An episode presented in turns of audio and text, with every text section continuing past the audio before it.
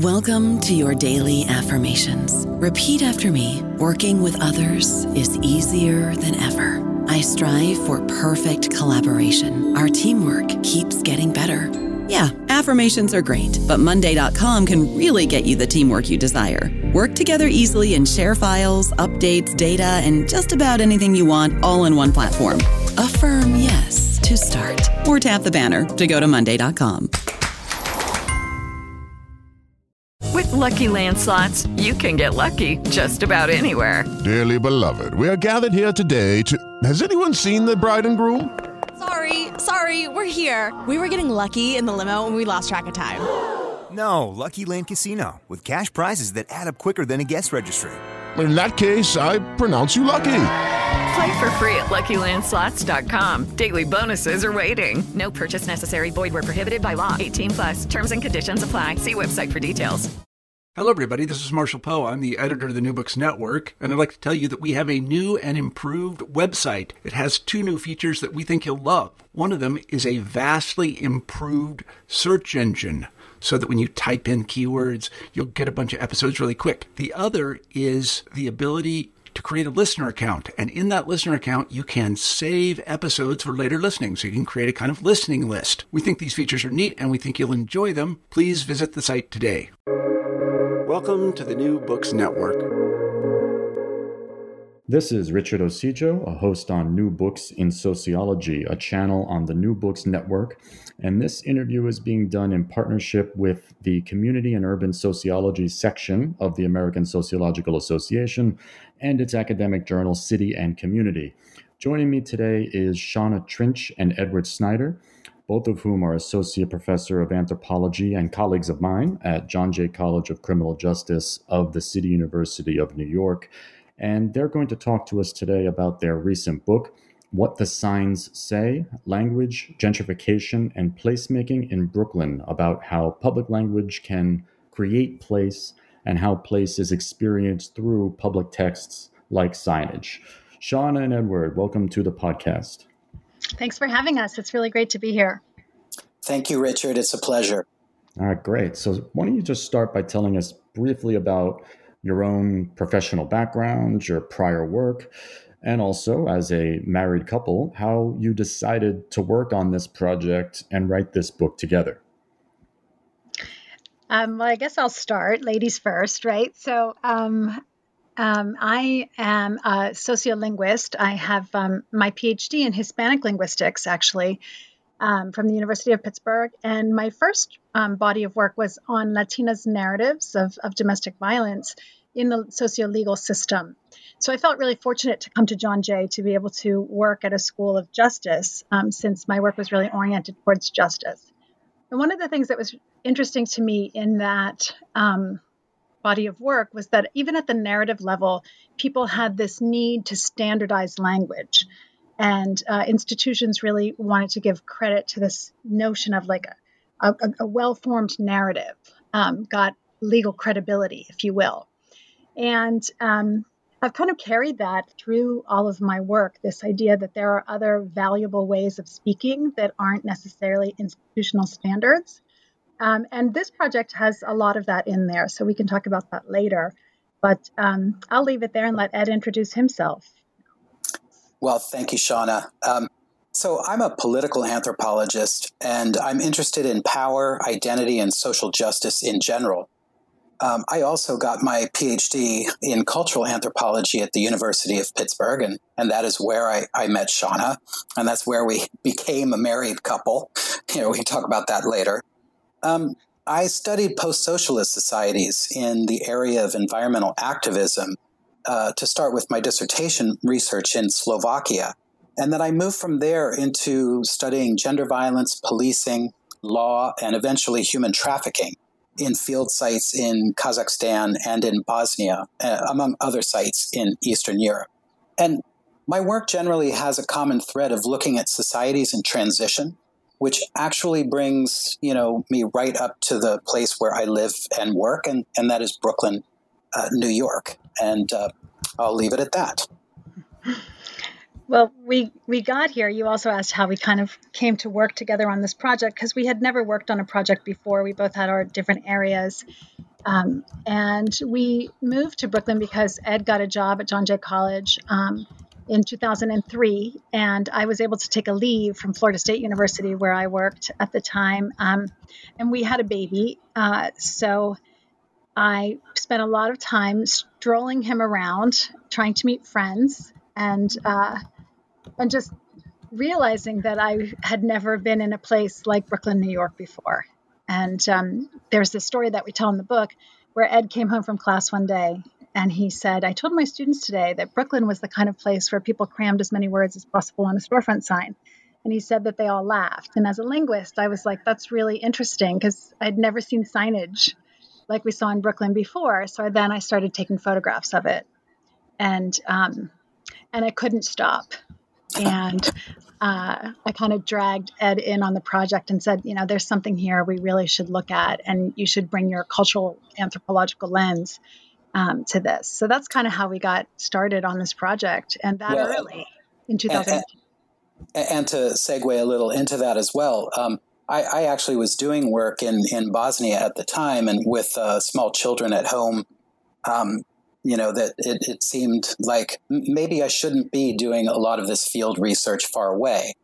And so a colleague of ours, um, Anru Lee, suggested that maybe the two of us could study a new um, project and do it in Brooklyn, and that was called the Atlantic Yards uh, project. At the time, um, you know, we hadn't really thought about studying the, the city systematically it, itself, although we, we definitely noticed our surroundings and were thinking of, of where we lived as a field site just as an experience. Um, I, I've lived in many different urban settings, and I have to tell you that when I came to Brooklyn, I had never lived here before. And in fact, when we moved here, I had never visited the borough before that. And um, Richard, I know that you are actually from the the area, and it's interesting.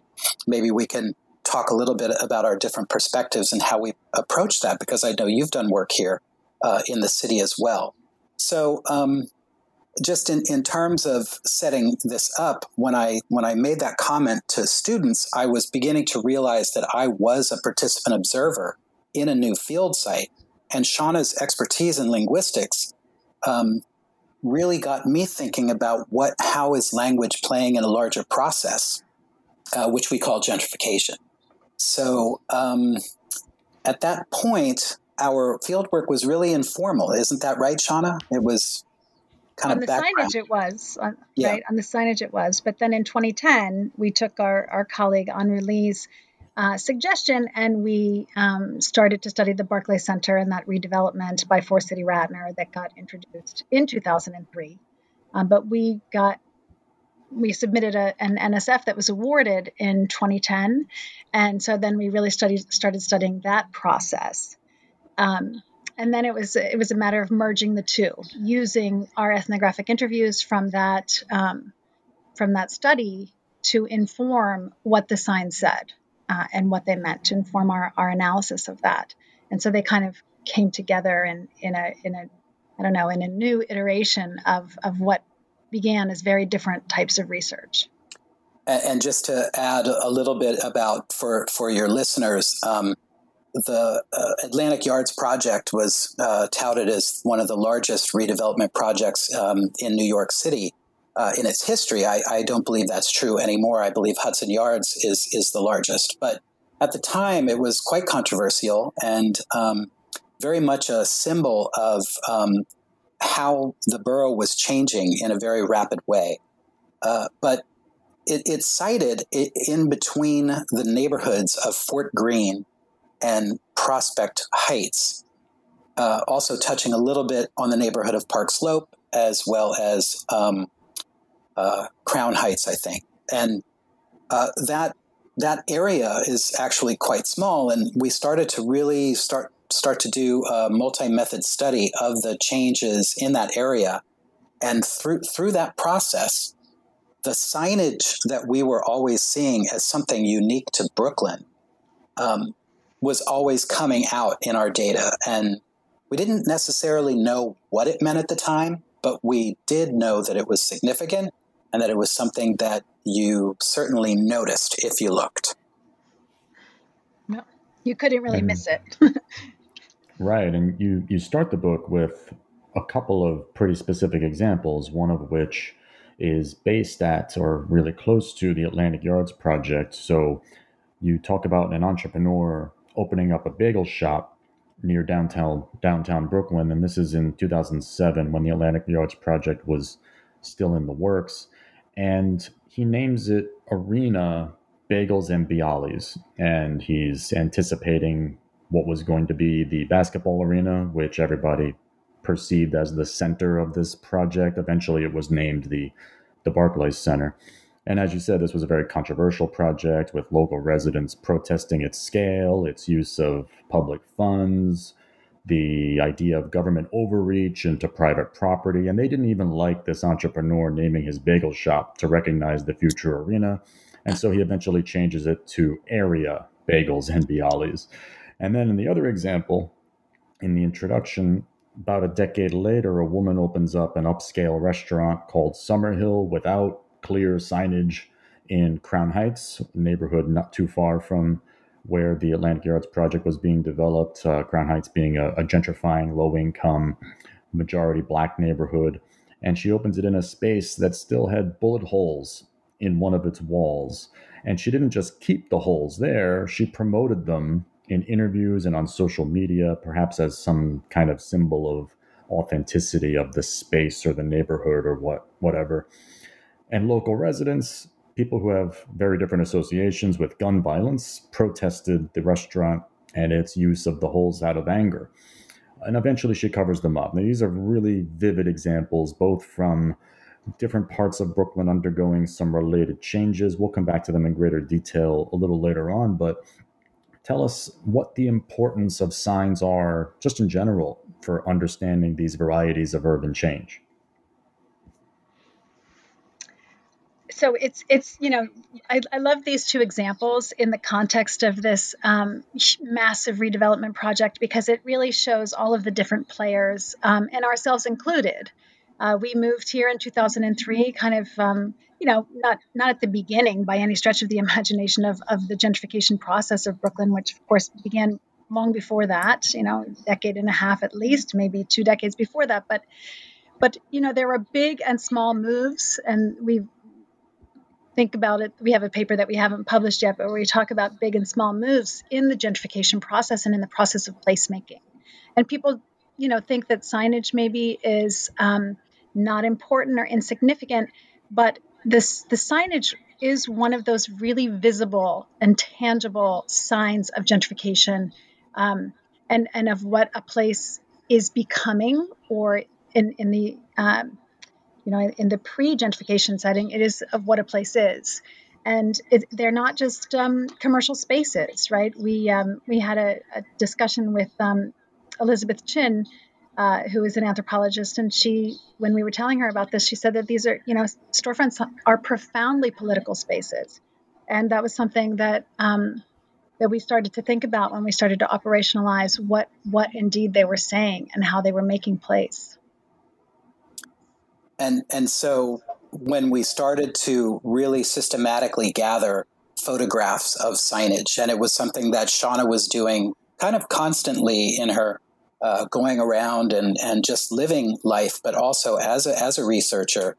And then as we were doing the Atlantic Yards uh, ethnography and interviews with people, no matter where we would go, we would we would record um, storefronts, and and just as as my original joke to students um, revealed something I, I believe emically important. In other words, from that native's point of view, they understood that what I was commenting on was a type of signage that was normal, yet not really like other types of signage. And so when we looked at the data, we started to realize that there were essentially two sign types. And those types each represented a different Brooklyn. And um, the first one we called old school because when we asked the students, hey, well, you know, what, what are you talking about? What kind of sign is that with a lot of words crammed on it? They themselves kind of named it and referred to it as such. and and they use the term old school uh, kind of in in all of its um, you know uh, sociological meanings in terms of referring to the past, but also having a respect for the past, like a like an origin with some kind of significance. And uh, the other type of sign, we we didn't really know what to call it because when we first started to look at the at the uh, what was being represented uh, linguistically and semiotically, um, we we were a little bit at a loss as as to what it was. But in a nutshell, these new signs that we were seeing practically had no text on them at all. And in the book, we, we show a few examples of, of those sign, sign types. And, and also in the old school example, some signs had as many as you know 36 to 40 60 words on them and and and it was pretty pretty standard. However, um, when we took a deeper dive um, as scholars, um, and and Shonna can say a little bit more about this in terms of a linguistic approach. We started to see other features about each sign type, and and that you know that kind of really started us thinking about the meaning of how text is read, how it's how it's um, engaged with, did people notice? Um, did they did, were they seeing what we were seeing? Um, and so, you know, we, we started out with with an, a kind of an unknown experience that we felt was significant, but then when you put the data together, we we definitely see something very clear. So I don't know. Maybe Shonna, w- would you like to run through the the features of each um, each type of sign?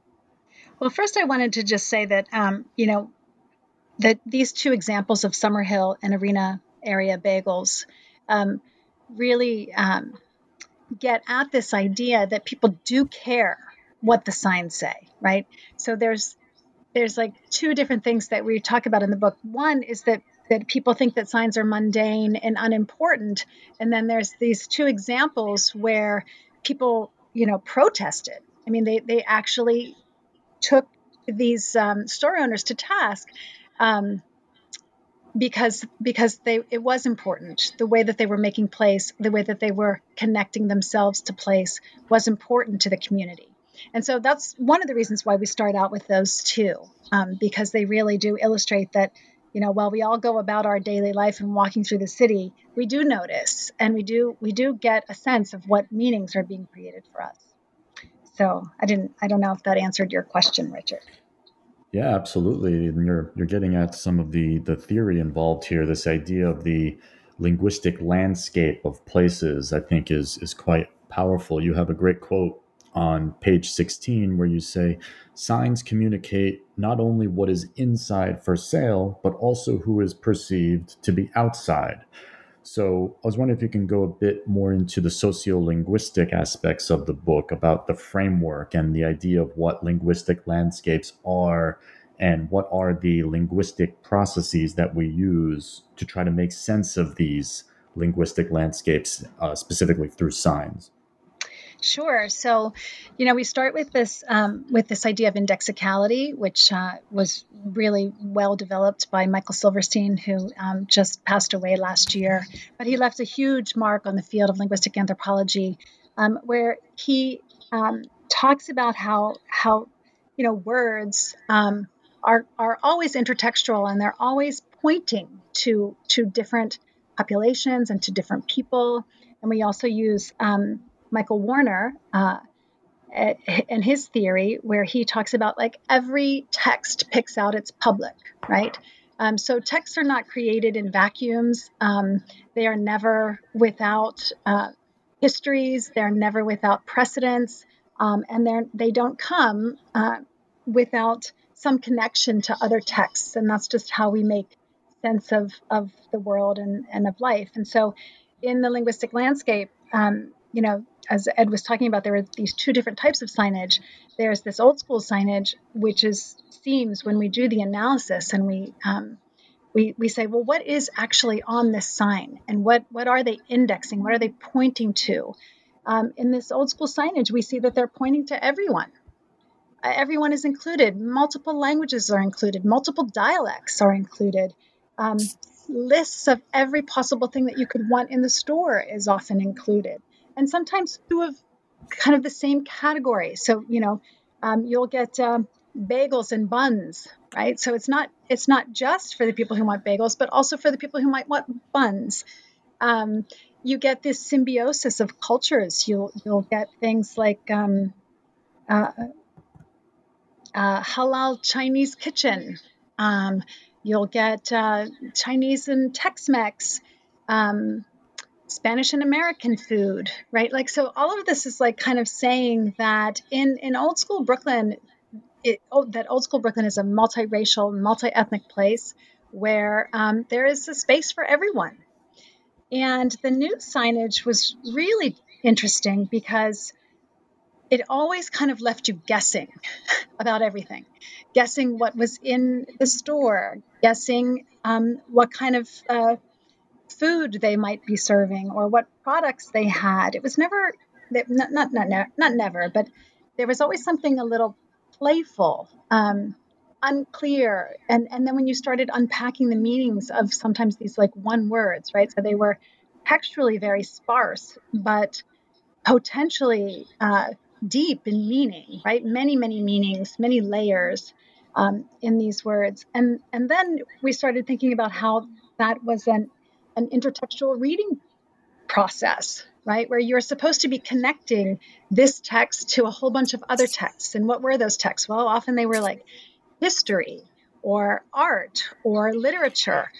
Um, things that you know often and not often but may require college degrees um, to be able to decipher and understand and so that was a different type of indexing a different type of pointing um, that was seemed as if it were for a more exclusive community um, so so those were kind of the linguistic um, frames that we we started working with the theory um, to help us decipher what the signs were really saying.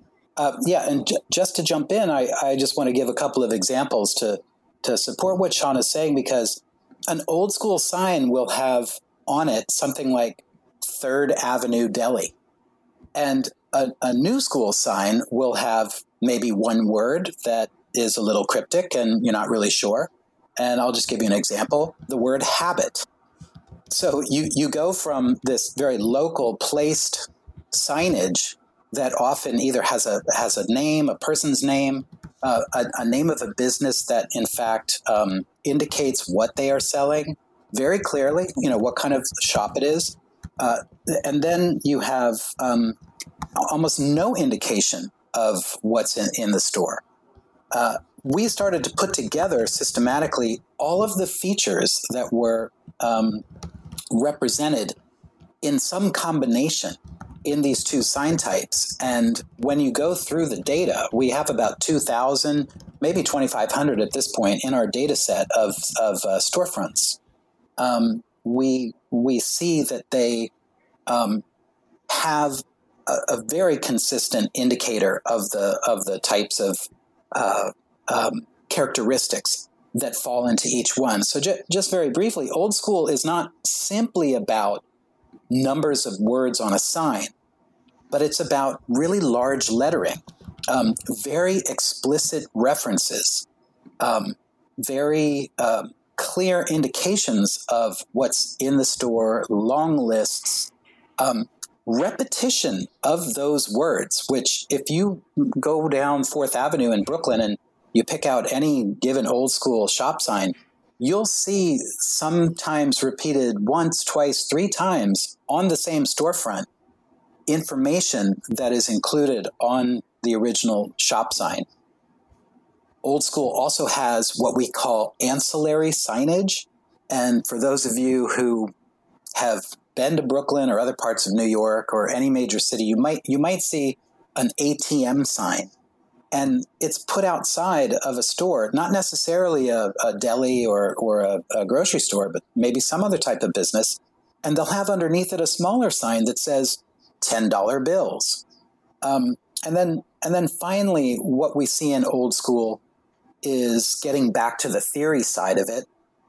Um, references that are indicating uh, a race, a class, um, uh, a religion, And these are very explicit references, and we we didn't exactly know how to interpret how what these references were from from a, a sociological cultural perspective um, until we uh, drew on the work of John Jackson, who helped helped us operationalize the difference between the idea of authenticity and what he calls sincerity. And just very briefly, um, the idea of authentic was what we were thinking about in terms of old school Brooklyn signage. You might say that Arena Bagels was an, the authentic first, you know, type of sign. Um, but authenticity is something that anthropologists actually really struggle with, and uh, and linguists as well, because um, it implies, as as uh, John Jackson tells us, that there's some kind of overarching authority that provides the authentic. In other words, anything that is claiming authenticity is kind of objectified and requires some confirmation, um, a certification, if you will.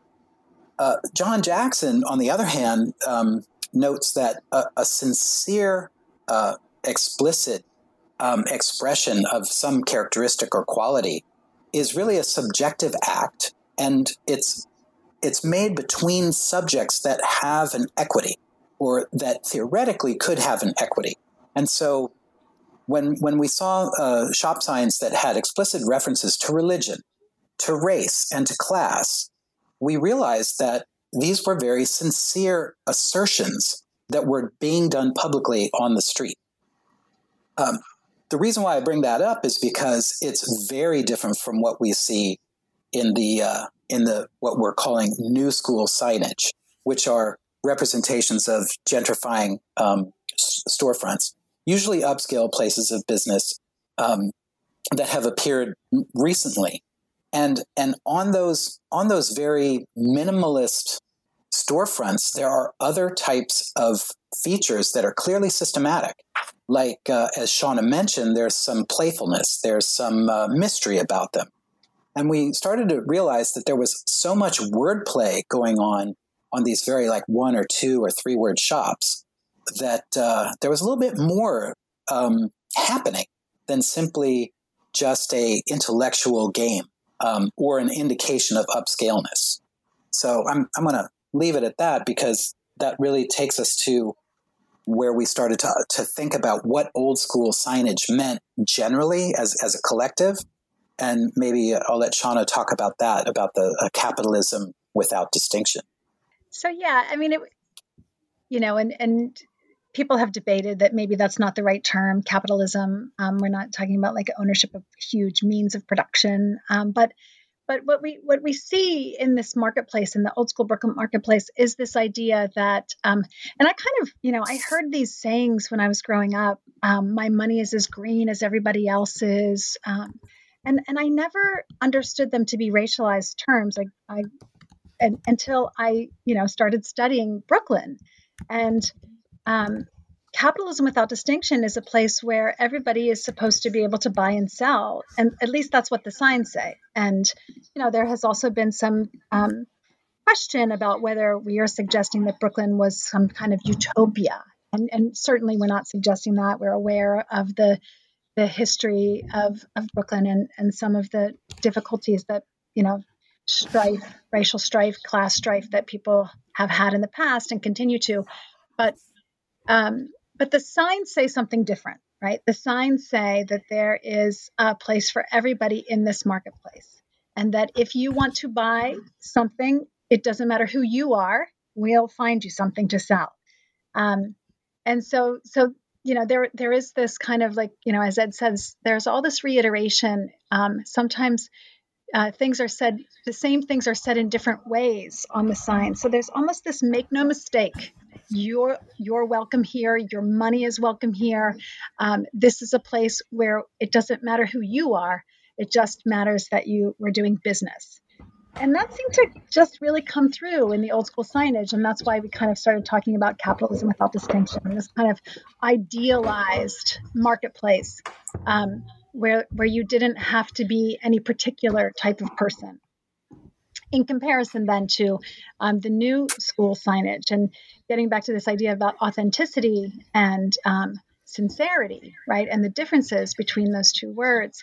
Um, when we started thinking about these old school signs as holding space for different types of people, um, where like the signs literally say, um, you know, we do African American hair, um, we have Islamic hijabs, we we we are a Catholic store, so come and get your statues here. Whatever whatever the case, um, there's always this reference to uh, to people and their sincere identity constructions, if you will. Whereas the new signs had a lot of irony in them, where and I think you know it, it was shocking when we started looking at at how groups that were not white Anglo-Saxon Protestant cisgender males were being used as kind of the joke on the sign, if you will, in this ironic way. And I think that's what really helped us understand the difference between sincerity and authenticity, right? Being really sincere about who we are and what we're doing here, as opposed to using other cultural categories or organizing principles um, in, a, in an ironic and kind of, you know, funny meant to be funny way, which of course wasn't really funny um, and isn't funny. And and then we started asking people what they thought about uh, this usage of of certain types of groups, and um, people definitely felt that it was exclusionary, that it was um, objectifying. Uh, yeah, so so the the sign started saying way more than than we bargained for. I think. Um, when we really started doing a deep analysis and then started asking our informants in the field um, what they thought about different types of um, these two different types of signage.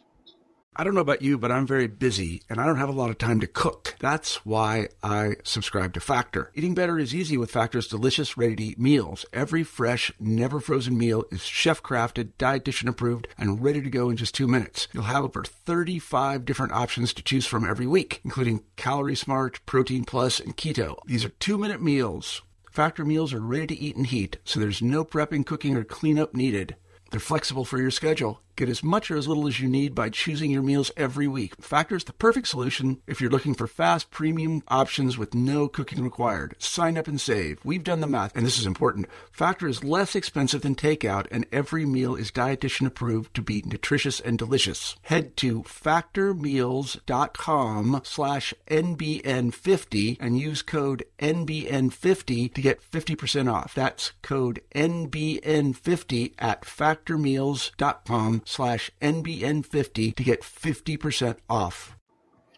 Yeah, so to build a bit from this last point you made uh, about being more exclusive, in the third chapter, I believe you get into this topic of the reproduction of social stratification in uh, the new signage, uh, especially considering how connected new signage has been playing in gentrification and in placemaking within Brooklyn.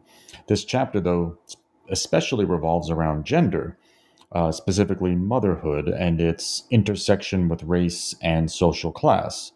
Uh, you say that while many women are changing the landscape in gentrifying neighborhoods through stores and signage that upend conventional understandings of gender and motherhood and value, they're not necessarily being inclusive across lines of race or social class. So I was wondering if you could talk a bit about the the new Brooklyn mothers and the role that they're playing here through signage in gentrification and by extension social stratification.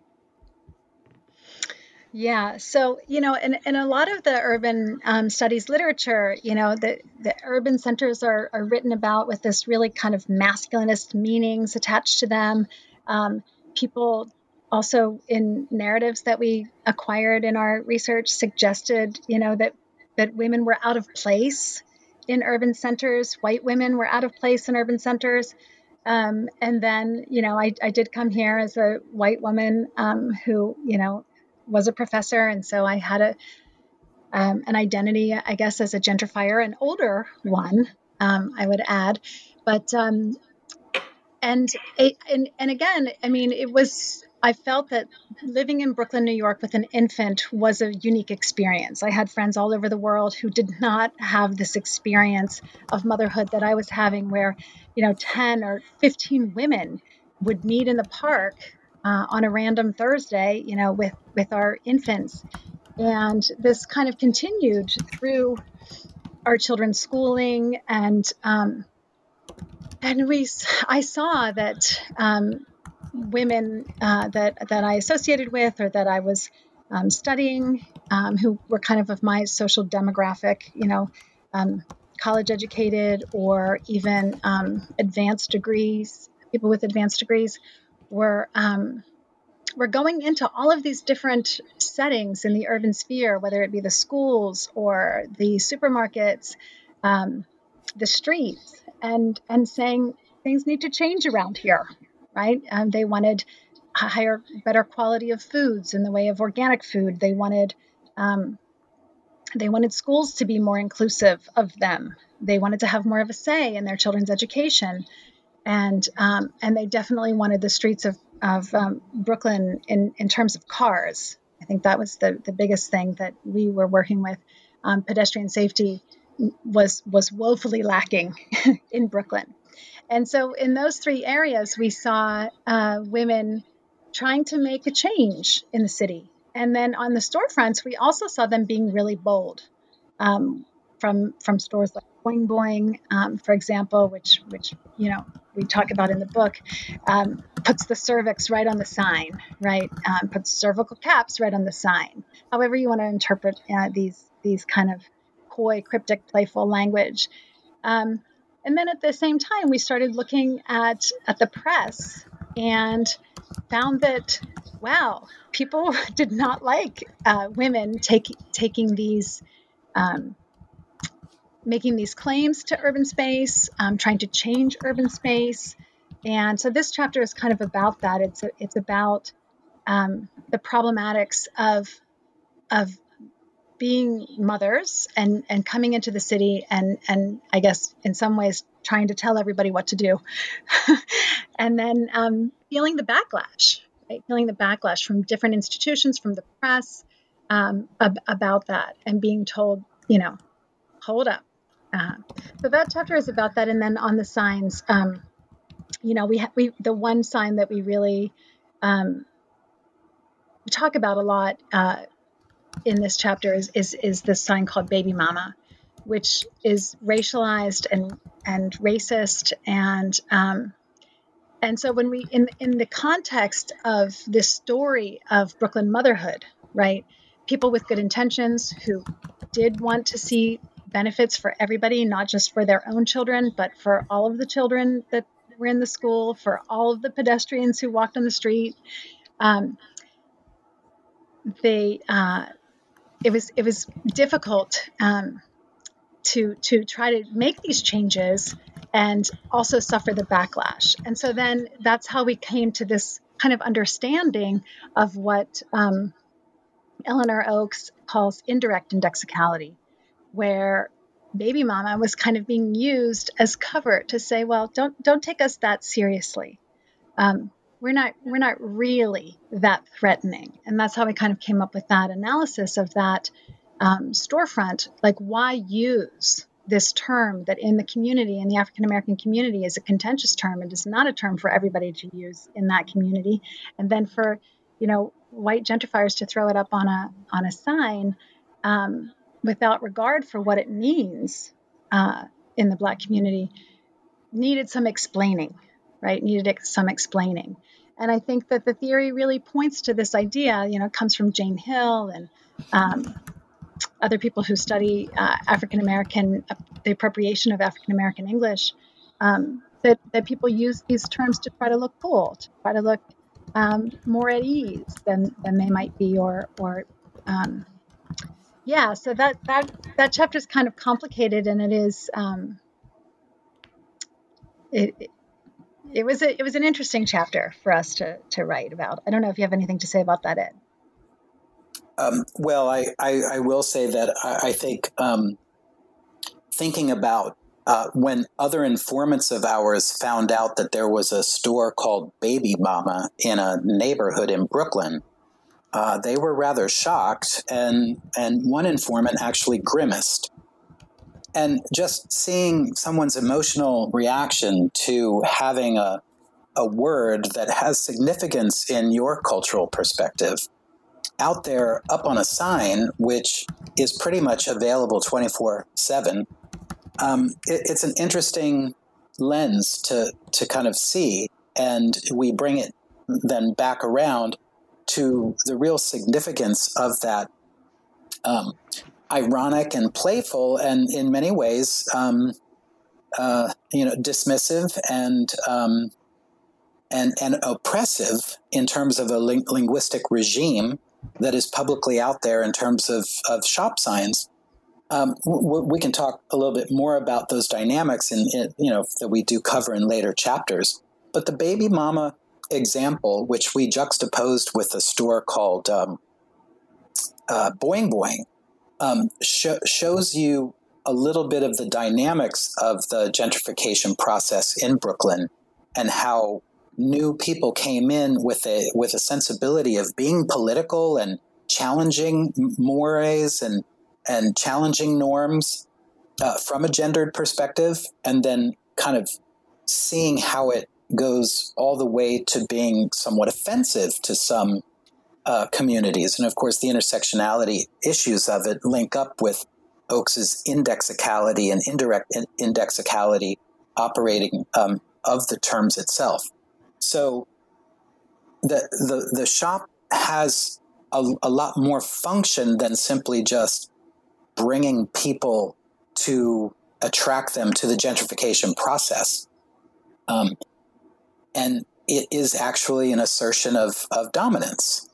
So then it becomes very puzzling to figure out how the role of women in that dominant position in in a community kind of gets played out. I wanted to add, Shonna, that um, the backlash, just to give readers some example, you know, that there was a lot of um, a lot of things written about women who were simply trying to raise their children without the benefit of family kin networks. And any anthropologist would tell you that um, traditionally women have had a lot of uh, kin support in raising children and even in modern and, and in postmodern settings.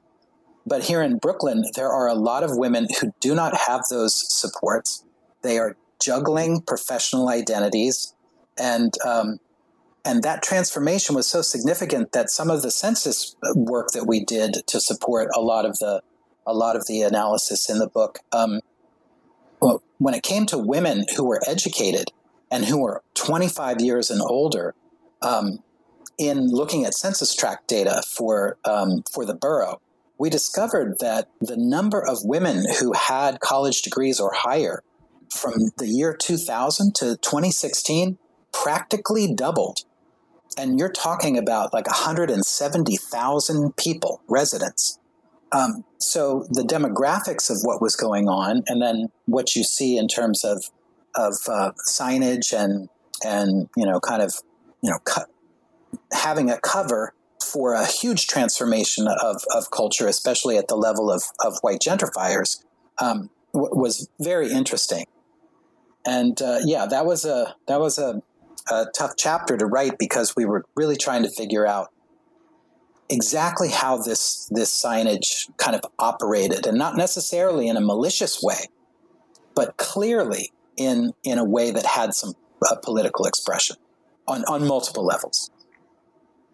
Yeah, thank you. It's a it's a very nuanced chapter that you have there. So, moving along, the the next chapter then, chapter four, puts these more independent, uh, I guess, more mom and pop shop forms of signage of gentrifying neighborhoods, neighborhoods undergoing a transition, against more corporate forms of placemaking, which create these competing semiotics in the landscape over what Brooklyn is and what it is becoming.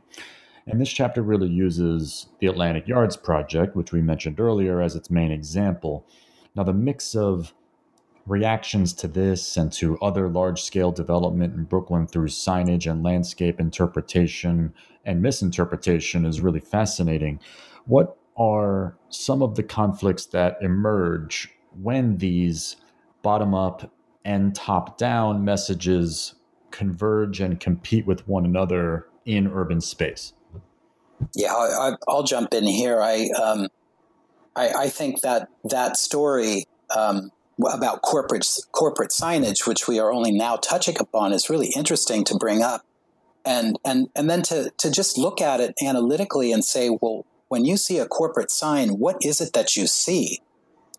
Applying our linguistic approach and our cultural approach, um, it's a placelessness, and it's uh, there's a, a, a, kind of an odd democracy about it.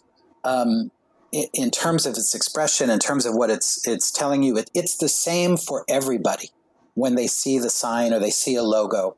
In many ways, it's instantly recognizable. So when when we started to really look at the Atlantic Yards project and its and its saga, circling back into the field research that we did, with our understanding now of this idea of placemaking, you see how important the um, corporate development and how extensive that development process um, is. One informant actually described it as a as just a, a express train going through your neighborhood. And some residents, um, many people of color, actually felt it was important to to get on that train and, and to support that that project. And we, we opened that chapter with a vignette from uh, a housing activist, pretty well known person named uh, Bertha Lewis. She was president of ACORN, uh, for some time, and now she is the president of the Black Institute here in New York City. Um, her story is fascinating because it shows you the confusion that people have in reading signage um, and their expectations of the future and of the society and the government in which they live. And one of the things that's pretty clear about corporate signage is there's no confusion when it comes to uh, displacing the local in any form. And um, when we started to uh, piece together the uh, the the different um, factions of the Atlantic Yards battle, there there was an interesting set of fault lines where a lot of gentrifiers were were very much against this project, and a lot of long term locals who were being displaced by gentrifiers were somewhat in support of that project.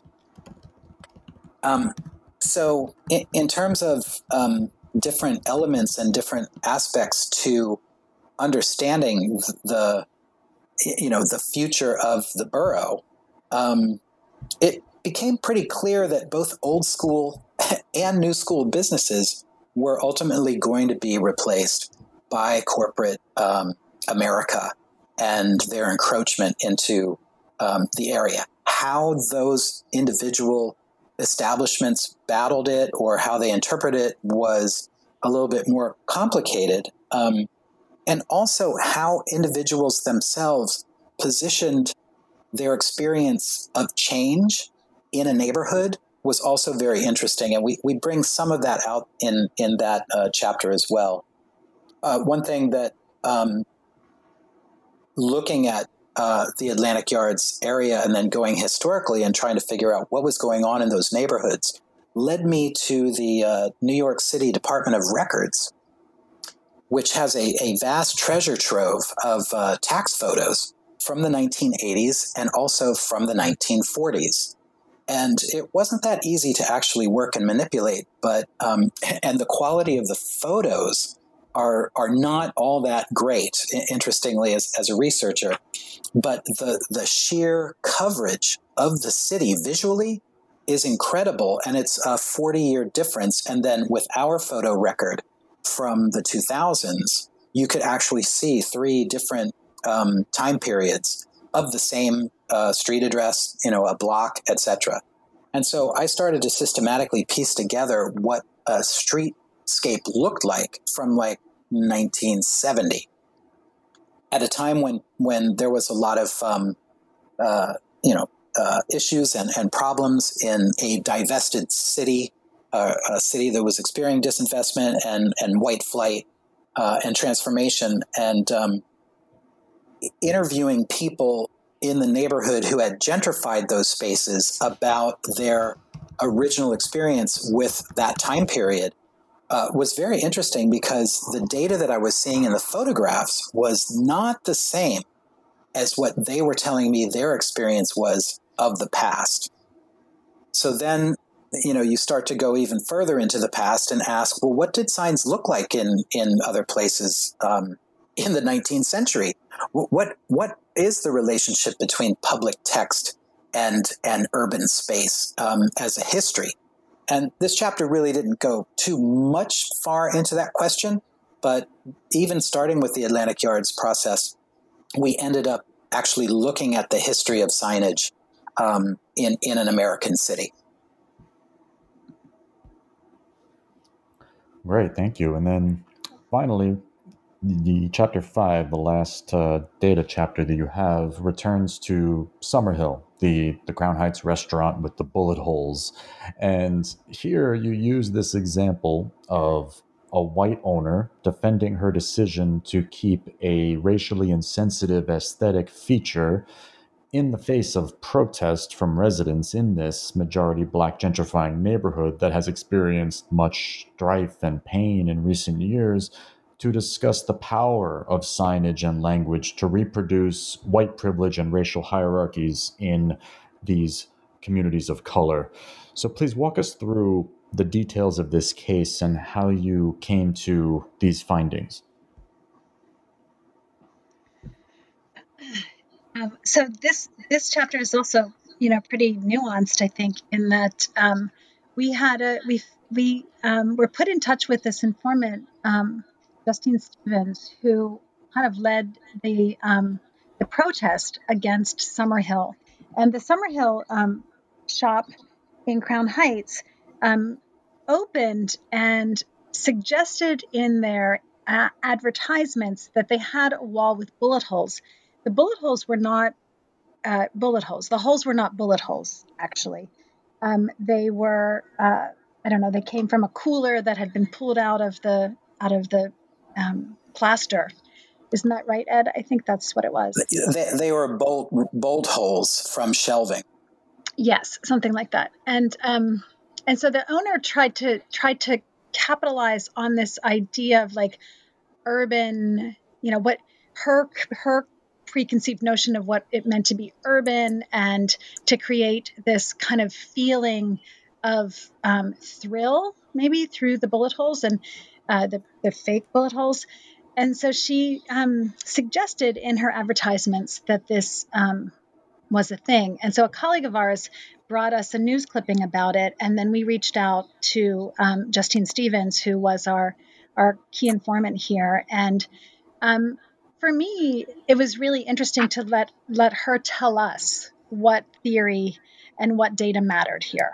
And um, I think you know, it was just it was a great exercise in white privilege for me um, to to look at the original, uh, you know, uh, McIntosh, Peggy McIntosh's um, descriptions of white privilege and just overlay them right onto the case as Justine told us about it. And so that's that's really what uh, this chapter is about. Um, and it, it, you know, I don't know how many of those. What are there? She has forty-seven, some or something. Um, different points uh, that people enact on white privilege. And uh, I don't know how many of them we actually found in this chapter, 20 or so, but it, it was just very interesting to see how, um, no matter how many times she was told, this store owner, and no matter how many ways she was told, she still wanted to do what she wanted to do. Um, and so it, what was so illuminating to us is is this idea that uh, at least this community, you know, at least Justine Stevens, from what she and and the people that she was with were saying was, look, we get that you're going to get it wrong and that you haven't experienced gun violence the way that this community has, but now that we tell you about it, you should do something to change it. And that was what was really fascinating the reluctance um, to change it. I don't know if you wanted to add something there, Ed. Sure. Yeah. I mean, um, it, it, it it was not only a reluctance, but kind of a doubling down on uh, on you know refusing to concede, um, uh, not accepting any sort of blame, and uh, when when we as uh, social scientists kind of look at the data, um, and I know Shonna did a lot of work in assessing the the meeting in which and, and the dialogue in, in which you could actually go through the transcript and, and see what was being said. Um, the uh, McIntosh um, uh, items in the backpack ha- have a lot to do with communication and public behavior.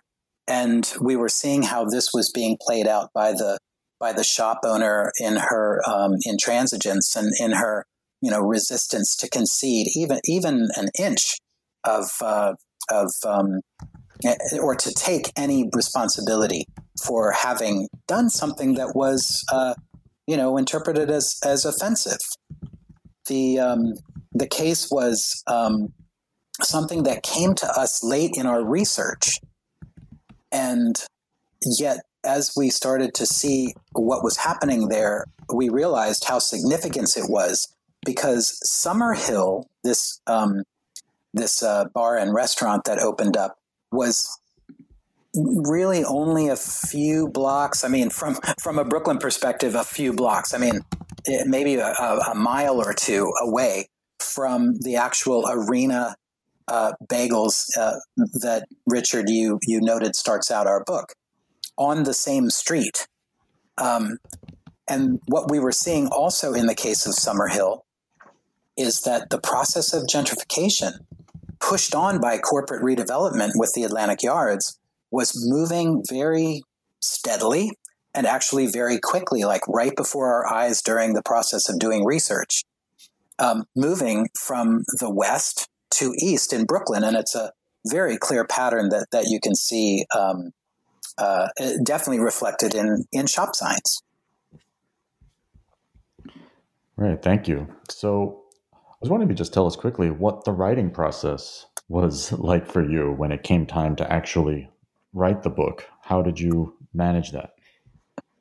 Do, do you want to start, Shonna? Well, I mean, you know, it's a it's a messy process. We don't talk anymore.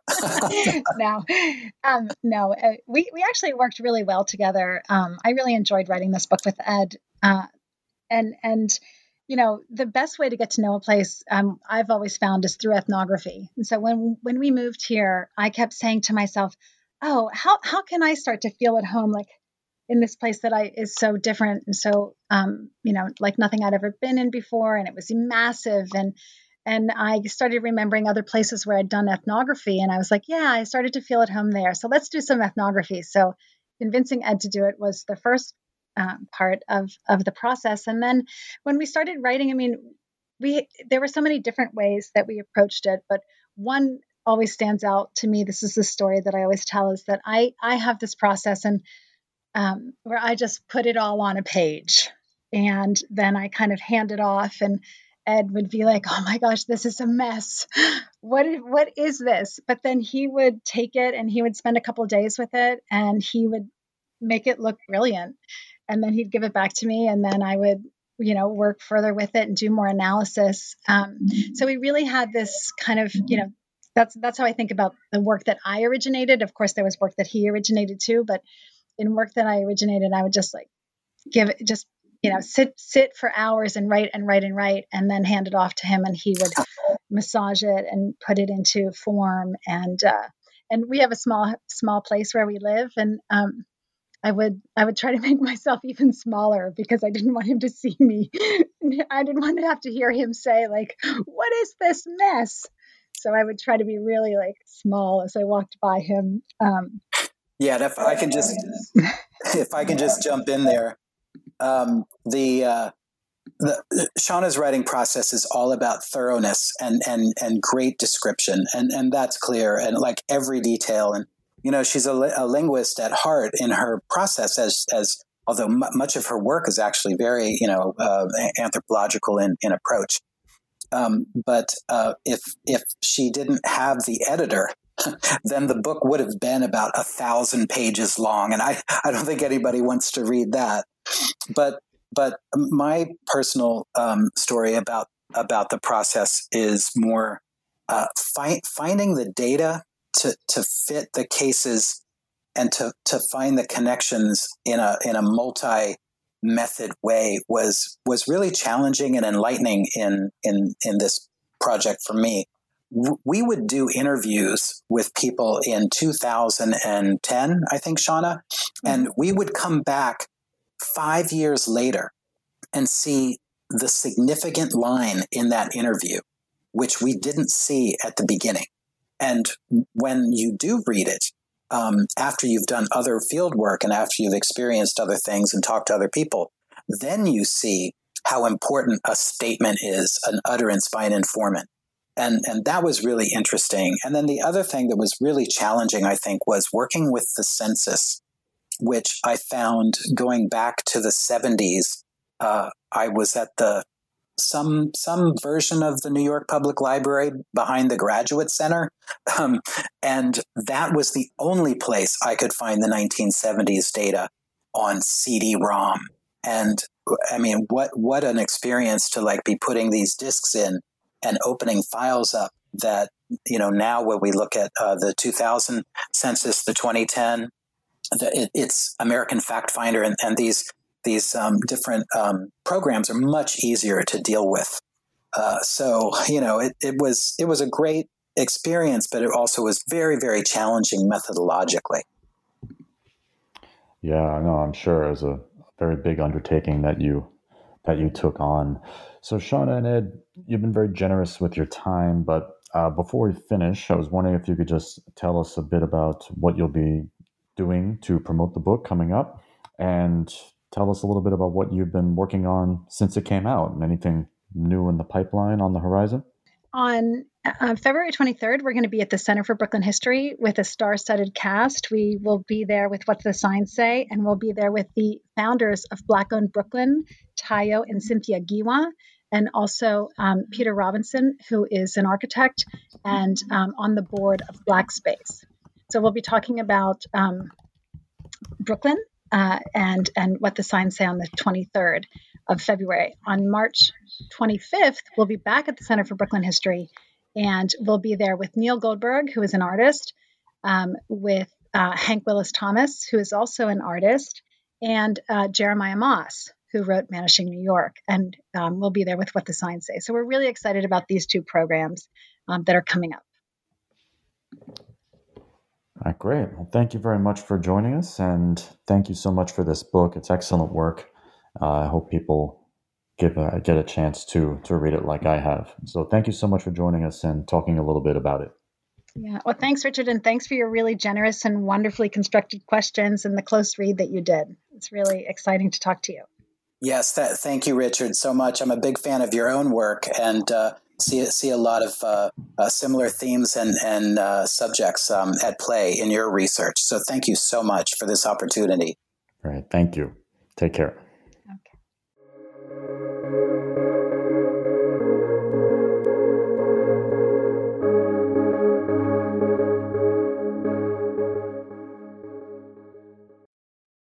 With Lucky Land slots, you can get lucky just about anywhere. Dearly beloved, we are gathered here today to. Has anyone seen the bride and groom?